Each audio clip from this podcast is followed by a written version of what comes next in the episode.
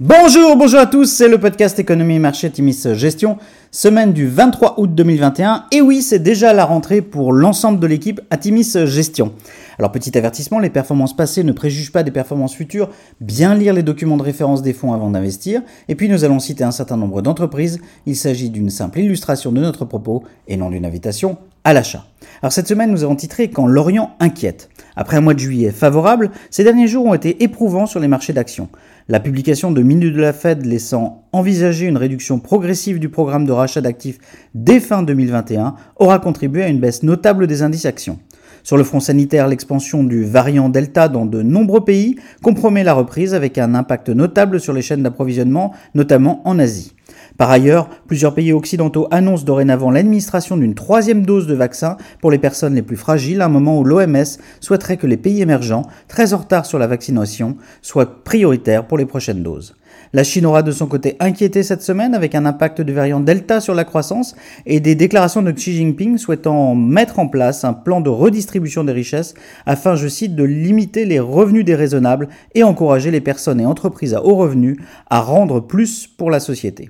Ces déclarations ont entraîné une forte correction des valeurs européennes du secteur du luxe. L'annonce de restrictions sur l'alcool pèse aussi sur le secteur des spiritueux. Par ailleurs, de nouvelles contraintes réglementaires sur le secteur de la tech ont été annoncées, entraînant une nouvelle pression sur les indices chinois. Le secteur automobile a été mis à rude épreuve cette semaine, la nouvelle expansion de la Covid en Asie créant de nouveaux goulots d'étranglement. Toyota devrait ainsi réduire de 40% sa production en septembre, tandis que Stellantis a dû mettre à l'arrêt une partie de sa production. L'effondrement de l'Afghanistan aux mains des talibans aura été le choc géopolitique de ces derniers jours avec des conséquences non encore connues. À cet égard, les messages des USA visant à rassurer Taïwan ou Israël de leur inébranlable soutien n'ont pour le coup rien de rassurant.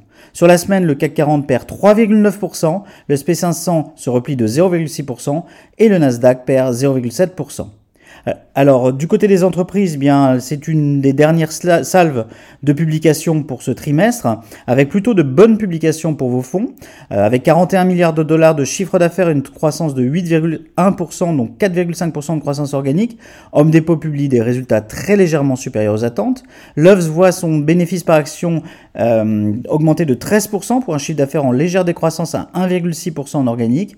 Loves met à jour sa guidance pour l'année pour s'aligner sur les anticipations les plus élevés des investisseurs. Target publie des résultats supérieurs à la moyenne du consensus. Le groupe affiche une croissance organique de 8,9% contre une anticipation du marché autour de 7,4%. Le groupe remarque un fort retour au trafic en boutique.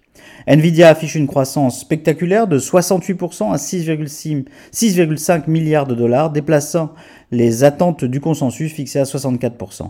En Europe, l'équipementier automobile Forestia a annoncé la prise de contrôle de son homologue allemand Ella. Le total de la transaction est estimé à 6,7 milliards d'euros. Le groupe ainsi formé va devenir le septième sous-traitant automobile mondial et le quatrième européen derrière les Allemands Bosch, Continental et ZF. En Chine, Tencent affiche un chiffre d'affaires en croissance de 20%, en ligne avec les attentes, et un bénéfice net par action en croissance de 12%, 8% au-dessus des attentes. L'accroissement de la pression réglementaire chinoise et ses conséquences sur le cours de l'action nous portent euh, malheureusement à céder le titre en absence de lisibilité. Alors à venir, le traditionnel symposium des banquiers centraux de Jackson Hole sera virtuel cette année pour cause de Covid. Les investisseurs cherchant à décrypter les intentions de la Fed quant au rythme de réduction des rachats d'actifs.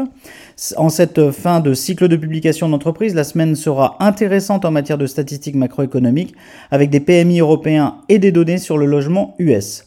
Nous sommes de raisonnement quasiment exposés à zéro à la Chine dans nos fonds investis en actions. Dans nos fonds d'allocation actifs, nous avons allégé nettement aussi notre exposition aux émergents. Nous reviendrons sur les valeurs chinoises quand nous y verrons plus clair quant à la volonté du PC chinois vis-à-vis des entreprises cotées. Notre conviction est simple, si les politiques n'interfèrent qu'à escient, le marché chinois a tout pour rebondir fortement avec des champions mondiaux déjà bien établis et dorénavant peu valorisés. Patience donc. Du côté des entreprises occidentales, nous sommes satisfaits de ce cycle de publication, mais un peu de cash dans chacun de nos fonds actions compte tenu des incertitudes et de dossiers déjà dans l'ensemble bien valorisés. Le mot-clé de cette rentrée sera agilité et nous souhaitons aussi saisir de belles opportunités sur repli. Nous vous souhaitons à la fois une excellente semaine à tous et surtout une bonne rentrée à tous, y compris bien sûr aux plus petits d'entre nous qui vont rejoindre l'école. À très bientôt.